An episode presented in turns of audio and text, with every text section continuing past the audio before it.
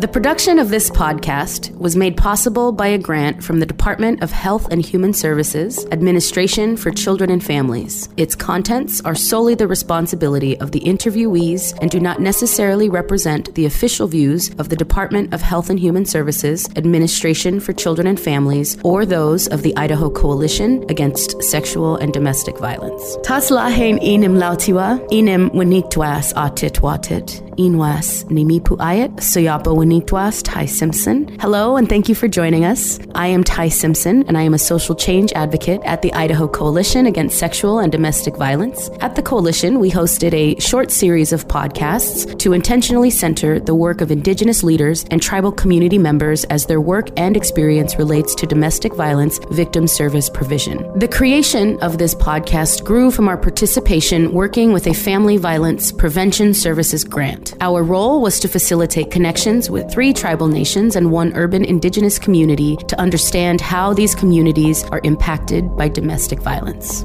Podcasting is an avenue of storytelling, and storytelling is an important cultural dynamic for many Indigenous people. Upon reflecting on what tools and resources would best serve and represent the Indigenous community in Idaho, we made the decision to pivot from a print campaign to podcast. The interview questions are based on the goals and objectives of the Idaho Thriving Families Work Plan, as well as from input from Tribal Site Victim Service Program directors. These are Coeur d'Alene Tribe Stop Violence Program, directed by Bernie LaSarte, who we interview in a future episode. Nez Perce Tribe, Uyit Kimti New Beginnings Program, directed by Carrie Picard, and the Shoshone Tribes and the Shoshone Bannock Tribes Victim Assistance Program, directed by Audrey Jim. The interview participants were recommended by each of the tribal site coordinators or other service providers in those communities. The series of questions specifically address experiences by each interviewee. In addition, the questions incorporate the themes from the listening sessions conducted in year three of the Thriving Families Grant. I'll outline the connection between the themes and the guest as we move along the series. Lastly, the questions were also organically augmented to allow the conversation to move along freely. Our aim,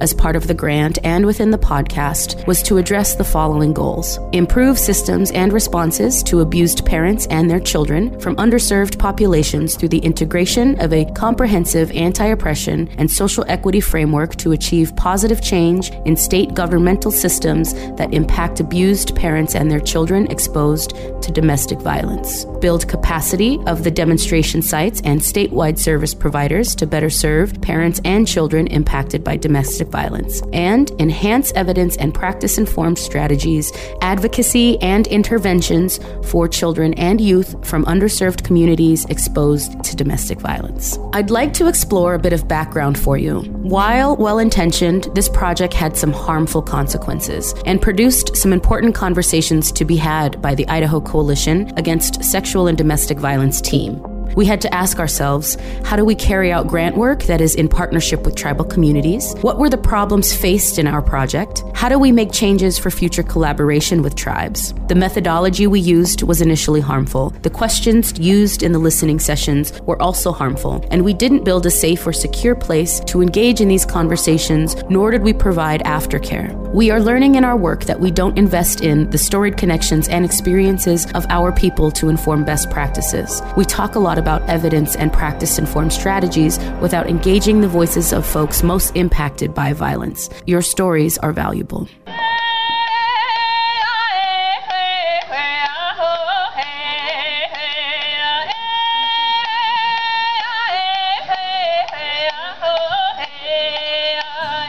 Name is Bernie LaSarte. I'm a Coeur d'Alene tribal member and also an elder of the tribe. I am the current manager for the Stop Violence program, which is a domestic violence and sexual assault program since 2004 four, I was asked to take over by then Chairman Ernie Stensgar. I invited Bernie LaSarte to share her experience as an elder and as a matriarch, in addition to her role as a domestic violence and sexual assault victim services director. She built the program for her nation from the ground up, which is unique. Her story combs through all of our Thriving Families grant themes, which made our conversation robust. Much of our conversation requires little context, but is so steeped in knowledge for non native providers Bernie's stories focus a lot on logistics, on serving when there are no resources to serve. Indigenous communities are renowned for survival and resilience. Yes, let us applaud what we've done to survive in Indigenous communities, but let us also understand why we're in a place of desperation in the first place.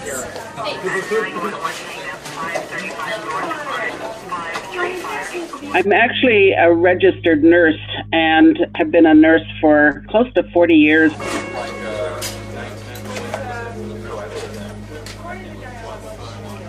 In opening this program back in 2004, was really the first domestic violence program the tribe had. They had a DV coordinator out of social services for about two years prior, and then the tribe lost funding. When I came on in 2004, I came into an office that was used as a storage room for everybody else in social services. Didn't even have a pen or a pencil or a phone or and that's pretty much how my first day was. I had to clear out the office in order to put an office in. In our previous episode, we didn't delve deep into why storied connections are important, but Bernie speaks to it several times inadvertently. When we talk about storied connections in our Indigenous communities, we mean who is your family? Who are your people? Tell me about your land and your relationship to the land. Why are you here? Storied connections ensure that we are introducing ourselves thoroughly by recognizing our parents, our grandparents, and our ancestors. We are acknowledging that our work is supported by the community we are trying to serve and that we are accountable to someone in that community. I've noticed in my time at the Coalition that storied connections are missing between non native service providers and the Indigenous communities you're trying to serve. No matter the depth of your experience as a non native person, no matter the amount of credentials you've earned. If you do not story yourself into the community, we won't trust you. I graduated from high school here in Plummer back in 1969 and uh, have lived off of the reservation up until just a couple of years prior to moving or taking this position in 2004. In our last episode, we discussed enrollment and blood quantum. Some tribes contemporarily have asserted sovereignty with regard to their tribal membership, which is why Bernie experienced such a high increase in tribal membership. This is a complicated facet of jurisdiction and sovereignty. As part of the Thriving Families Listening Sessions Themes Report, Melanie Fillmore wrote American Indian tribal communities are in complex relationships with the federal government, state governments, and local governments. Sovereignty, as a term, is often applied to the entire tribal governance structure, meaning the tribal government as a whole holds the sole authority to impact its own people separate from federal and state authority. Sovereignty impacts indigenous individuals and families in other ways culturally. It is often said in indigenous communities that sovereignty lies with the people. Sovereignty also involves practices in which individuals act to influence their community. This meaning does not just imply the tribal governance structure, but the way indigenous individuals impact one another socially. That social consensus in decision making can happen outside of tribal governance. I'd worked in Seattle for close to 25 years, and I left at 17 when I went to nursing school. So I had not lived back on the reservation that whole time. I would come back to visit my parents or my family, but I did not live here. So in coming back, I knew a lot of people. Of course, in that time span that I was gone, there were, of course, a lot more people that came into the tribe and a lot of people my age that had children and grandchildren. And so, in a lot of faces, I was a total unknown. Coming into and trying to start a domestic violence program right off the bat. Even though I was a tribal member, I still pretty much had to gain the trust of the community. The ones that knew me that I grew up with, they knew who I was and they knew that they could trust me, but there was a lot more newer people here. Uh, when I left, I left a very small tribe. I mean, there was probably 600, 650 of us when I left. And of course, I came back to close to 2,000 I pretty much had to prove myself right off the bat. And that's how I started here. And I think that today, I don't think there's anybody who doesn't know me. And a lot of even the younger kids know me as the DV lady. Um, pretty much what I'm called up at the school. but uh, Good nickname and that's you. it too. They might not know my name, but they know me as the DV lady. While this is a joke or colloquialism in Bernie's community, it's important. She's the DV lady. She's known and recognized for her work, whether or not they know her name. This is the symbolism of matriarchy. They don't need to know her name to know that she's a resource, an elder, and someone they can look to for help. So it was a little difficult coming back. I mean, just like anybody coming into a new position, whether you're native or not, you're going to have to prove yourself and to gain the trust of the community, and that's a given. That resonates with me since I, I live away from my people, as you well know. So I spend a lot of time mm-hmm. trying to prove myself and serve the tribe. I am fortunate my aunties are well known and my mom is well known, and that helps me connect to other folks. Bernie and I rather inadvertently also story another connection. We talk about my favorite auntie that Bernie has been in relationship with since they were young girls. This is where trust, family, and community live. If there's anything you take away from this piece, it's that connections take time. And I will say that again. Trust is built on connection, and connection takes time. This is where trust, family, and community live. You know my auntie Simone, right? so Yes, yes. Oh, yeah, she was one of my friends, and you know, when we were in, oh my gosh, junior high. Oh my gosh, you've known her for a long time. I've known her a lot of, uh, well, you know, my mother is Nez Perce, and so I still have family that are down in Nez Perce country. But yeah, when we were in junior high, the tribe, the Nez Perce, the Coeur d'Alenes, the Spokanes, and the Kootenais, we all went to camp right down here in Chatcolet, and that, that occurred for, I don't know, probably about four years. And so that's where I met a lot of Nez Perce people, and I got to be friends with a lot of them. Kept in contact for quite a while. As a matter of fact, I talked to Simone just a, up until a few years ago. You know, we're all a lot older now, that's for sure. Between me, you, and all of our listeners, she's my favorite auntie. She's always uh, she? Yeah, she's always Yeah. giving me like really strong encouragement about like what I'm doing and she's the auntie that encourages me to make mistakes, you know, like Uh huh. like putting Mhm. myself out there is a risk, but she was always the one who's Yeah. like, make the mistakes and you learn from those and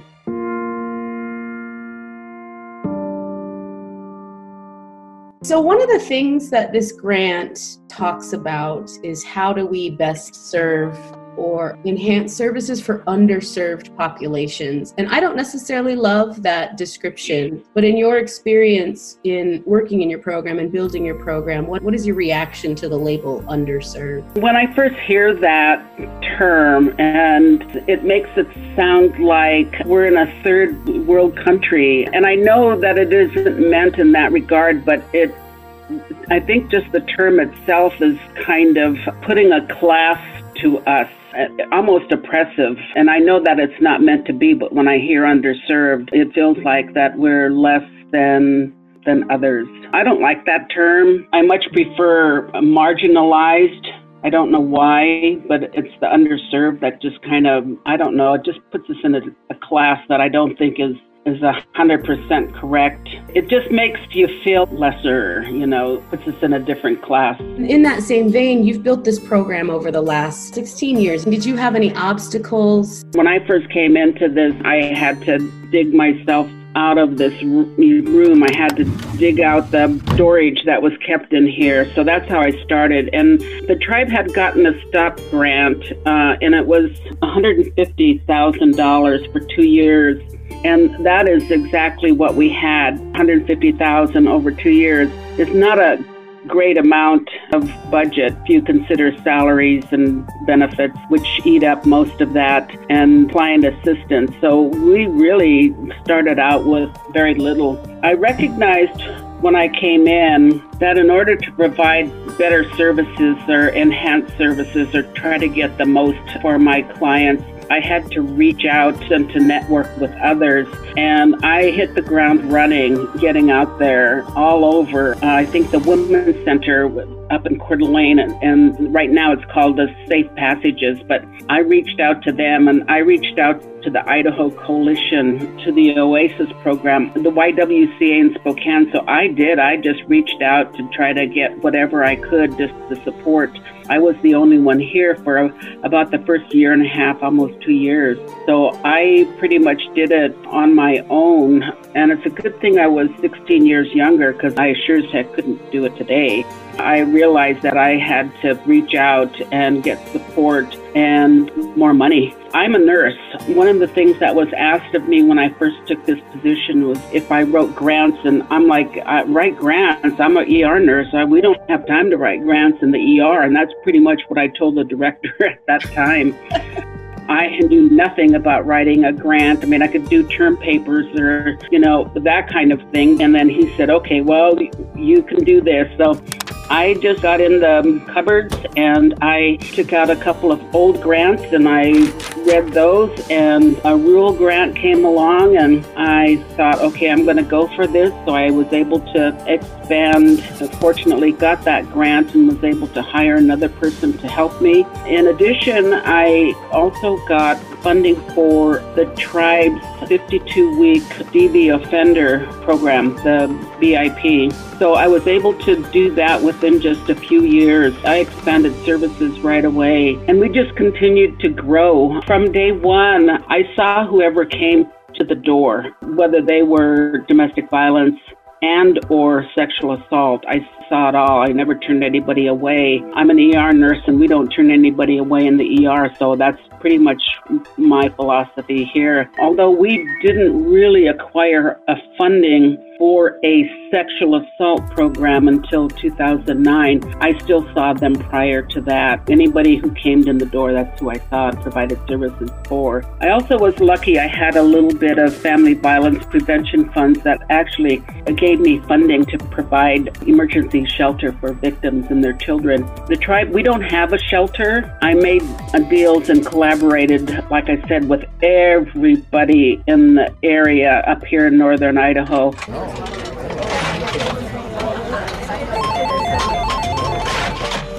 One of my big collaborators was actually the casino and still is to this day in providing me emergency shelter for my victims.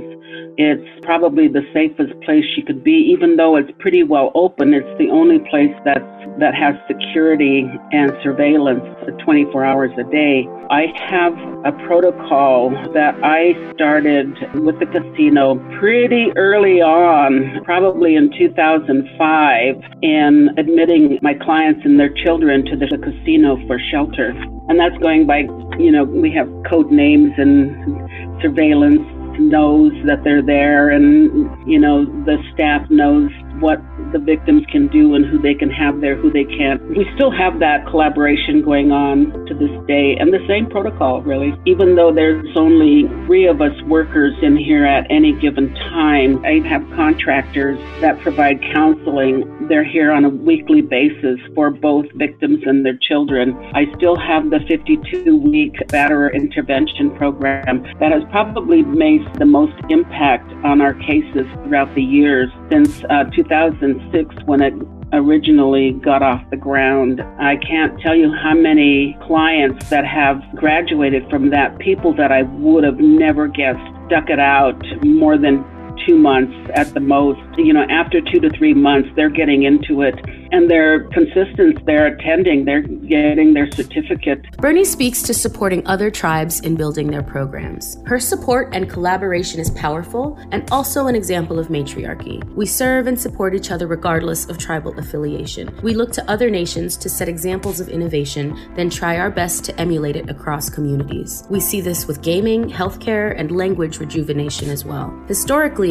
we're nations who migrated with seasons and interacted with one another on those journeys. We shared knowledge and expertise to ensure collective survival and resources. I think this is a unique characteristic in our nations. I love to hear it, especially when it comes to our collective efforts to mitigate and prevent violence, much like Bernie describes here. When the Nez Perce finally got theirs, I sent them all my policies. I had done this before, and so they, rather than reinvent the wheel, they asked me for policies and protocols, and I sent them everything that I had uh, to get this going and where I found my contractors and and that's certainly one thing that I have done throughout the years is served as a consult for various tribes all over the Pacific Northwest. And I've even got calls from California and even from tribes back east looking for policies and procedures on something. I think even though we're little dinky program, we provide a lot of services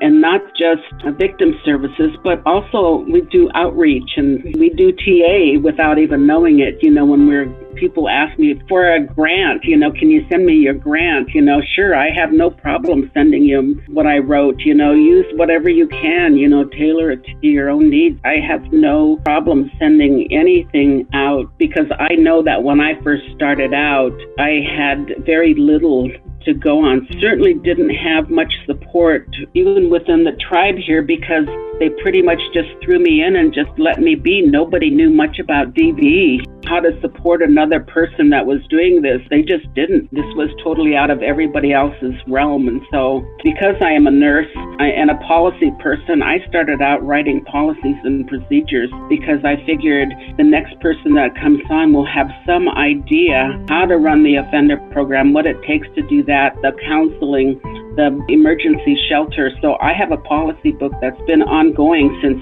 day one, a work in progress. And I wish that I had had something like that when I first came on because I did not have a clue. I'd never worked for the tribe in my whole life. I'd been in a hospital or in a in the emergency room or in the intensive care unit someplace out there in Seattle, but never worked for the tribe. I'd heard about the politics my father was chairman for a number of years, and so I heard a lot of stuff that I didn't like regarding Indian politics, their family politics, the fire at will, because that was foreign to me. Even when I first came on and took this position, I continued to work over in Seattle because I wasn't going to put all my eggs in one basket, just irk somebody off and then have them fire me. I just wasn't going to have it. Again, that was part of that distrust. So it actually was kind of on both sides because I kind of felt the same way. I felt like a foreigner in a place where I grew up and graduated in. I had to prove myself to everybody else. And I also had to prove to myself, too, that I can do this the historical and institutional memory of the way that you built this program plays such a huge part in the way that we you know implement the grant work. It's rare that i've had the director of the program also be the person who started the program and you've seen it evolve over the last 16 years. Uh-huh. that's huge. That's again like i said a unique experience that we don't have. Bernie's story is dense with practical solutions to bridge building across communities. Non-native providers have access to training and and have access to hearing feedback from Indigenous survivors should they intentionally make space for it. Support groups can be renamed as story circles or community conversations, but prompts can be focused on survivor stories and or experience with domestic violence or sexual assault service providers. This is the part where I assert that Indigenous people are the world's greatest storytellers. Everything we touch and say is a story, something meaningful for the world. Our art, our music, and even our laughter tells a story. This network of folks their contractors, the counselors. I understand you also have some law enforcement partners. My assumption then is that some of them are non native. How do you introduce them into working with the Native American community? What, like, because I know that they don't show up with the appropriate knowledge that they need. How do you get them ready to work with us? I had some collaboration within the tribe. I worked very closely with the tribal police because they were my primary source of referrals. So I built this relationship with the other departments within the tribe. I had direct input in a lot of the policies that I put in place, in particular with the BIP program. You know, the judges back then, they wanted to be a part of making this policy because they wanted to hold offenders, the abusers, be held accountable, which was a bonus for my program because that's what my federal funders wanted, not just getting a slap on the wrist and being sent home, but actually held accountable. So I had direct input from various court personnel, including both judges, and the prosecutors and probation and the tribal police. And I also got the social services program involved. They were on that team as well as our clinic. And at that time, we just called it a quarterly meeting. And then you hear the catchphrase, the new term that came on within our federal grantors, and it was called Coordinated Community Response Team. Before I even really knew what it was, we had already been doing it. This is something that we had done as just this group of people that I put together probably in 2005. And then when we started getting new grants and needing new policies and getting input from everybody, then I realized, oh, this is our CCR. Before I even had a term for it, there it was. And then, of course, in 2009, when we acquired our um, sexual assault grant, the popular thing at that time, or it still is, is a sexual assault response team or SART. I had decided that, yeah, we could have a SART right here on the res with just tribal programs, but it wasn't going to encompass everything that we needed. We still depended on an outside source to do our sexual assault exams. We still depended on uh, some outside sources, the FBI and the tribal prosecutors. At that time, nobody else in the area, including the Women's Center or the OASIS program, had received any sexual assault grants just the tribe did. So I decided, okay, let's open this up and we'll do this intertribal collaborative SART is what it's called. So I just reached out to various off reservation organizations like the Kootenai County Prosecutor in there between Women's Center and I can't remember what it was, and also the hospital where we send our sexual assault victims for uh, forensic exams. So I invited a lot of people to come to this table and actually was surprised as the response that we got. We had probably 20 to 25 representatives from a lot of organizations that actually started coming to the meetings. And we had MOUs back then and everybody signed and and then we went along with that for a couple of years and then things kind of just went by the wayside. We had some change of staffing in here and fell just a bit for a couple of years. And then we got it back going again. And it's been probably four, five years now, probably. And we still meet on a quarterly basis. I think there's many things that came out of this type of SART. And that is those non natives there was a lot of misunderstanding on how to treat Native victims. There was just a misunderstanding across the board. They didn't understand the jurisdiction it would freak nurses out when the FBI showed up at the emergency room, like, what the heck is going on? We've got the FBI here. And one thing about this team is there's been a much greater understanding across the board, all jurisdictions, the roles and the differences in tribal jurisdiction versus non tribal. And I can tell you that the nurses or the doctors up in the ER no longer question why the FBI are there. They know why they're there. I should note here that because our communities are so small, intimate, and interconnected, disclosing personal experiences around violence can be harmful and in some cases exacerbated. It is not a far reach that a perpetrator of violence is also a tribal police officer. It is not a far reach that a perpetrator of violence is a spiritual leader. And it is definitely definitely not a far reach that a perpetrator of violence is on the governing body of the tribe itself. Our communities are in a unique time because our younger generations are brave and fearless about having honest discussions about violence, addiction, mental health, and trauma. As a storyteller, I believe the more we tell our stories out loud, the more we remove the shame from the experiences. We endured hundreds of years of trauma as an indigenous community. We survived by keeping our mouths shut, not talking about what was happening to us literally saved our lives lives in the face of unimaginable violence and dehumanization. Fast forward to now, we are very careful, tenuous, and even averse to speaking to our experiences with violence because of these historical atrocities. In general, discretion is important and even couched in the law, but we know in small communities gossip permeates. This is why Bernie, as an elder and a matriarch, is so deeply trusted. What happens to us stays with her. We have victims that we send up there a lot more comfortable in going because they don't feel like a foreigner, that a nurse up there that is taking care of them has a better understanding of where this victim has come from. If you're on a tribe, you know that there's just a lack of understanding. I, I think we're seeing it now with things that are going on in present day, you know, not understanding where the other person has come from, you know, what she's not just here because of sexual assault, but there's other things that brought her here. You know, understanding the background of the other person. What has she been through before tonight? I think that it's made for better relations between tribe and the surrounding community.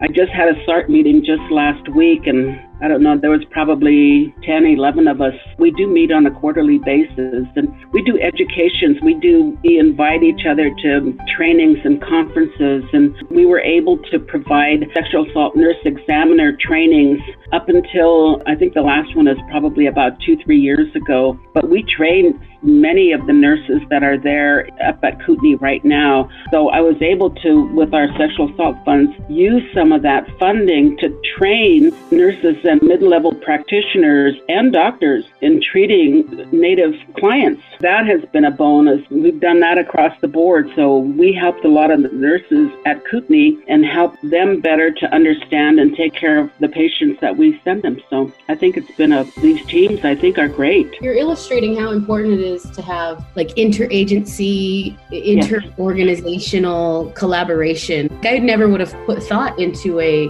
coordinated response team for both tribes and like the neighboring mm-hmm. hospital and the neighboring mm-hmm. law enforcement, right? Like, mm-hmm. I mean, it makes sense in the long run so that folks are well taken care of, but the education piece to improve understanding and community, I think, is absolutely necessary. We've got a lot to learn from you, Bernie. Tons. Because Bernie is a matriarch and an elder and a director, her wisdom is invaluable. I opened the space for direct feedback from her because non native organizations have an intense learning curve when partnering and serving native communities. So, you not only run this program, but you're an elder in the community. Can you talk a little bit about what that means, both for you, for your professional role, for your role in the community? What does it mean for you to be an elder, for you to be a matriarch? They always say, you know, you get wiser with age, and I'm not not so sure that's true.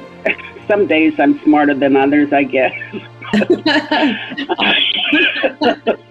because I've been in this position for a number of years, and then now I'm an elder, I certainly think that people look at me with a lot more trust now that I'm an older person, as well as the 16 years that I put into this program as a manager and advocate, and I've served both roles. You know, I not just manage, but I'm an advocate, period, from day one for both sexual assault and domestic violence. Along with that comes added trust.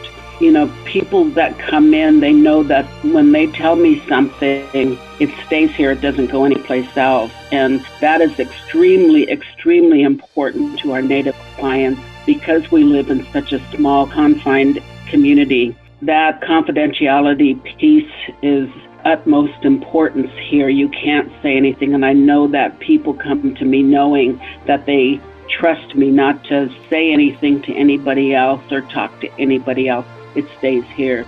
I think when I became an elder, I think that was pretty well solidified. Back in 1980, I actually moved back to the res and worked at the then it was the little IHS clinic. It was a little house up on the hill, and Helen Wooten was up there. And I actually came back for a year, and both of my parents were alive back then. And I just remember my mom came to visit me or something, and she says, "Oh, I saw so and so at the clinic. What was she doing there?" And I'm like, "I can't tell you." And to her, it was like, "What?"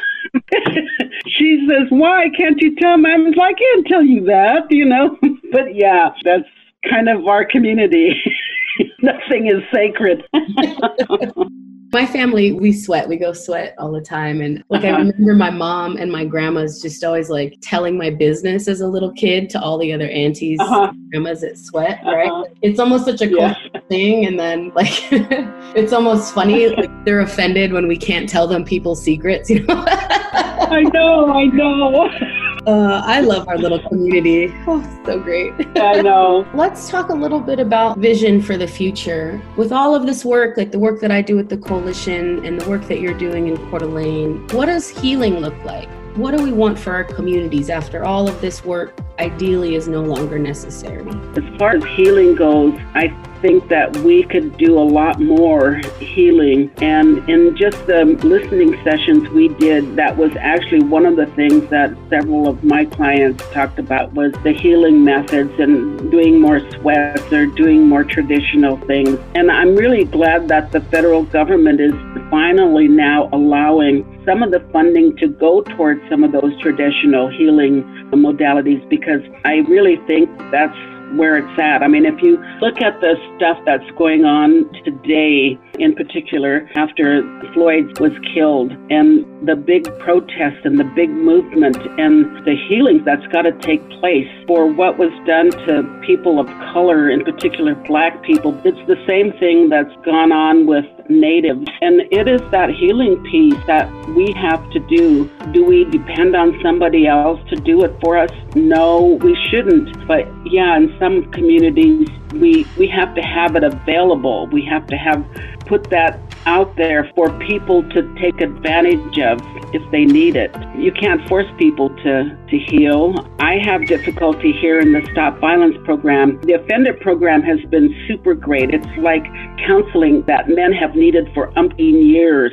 and they're doing it as a requirement of the court, not something they would have chosen, but they, they're doing quite well at it. I have victim counseling, but it is really hard to even get a lot of my victims to come in for counseling for any length of time.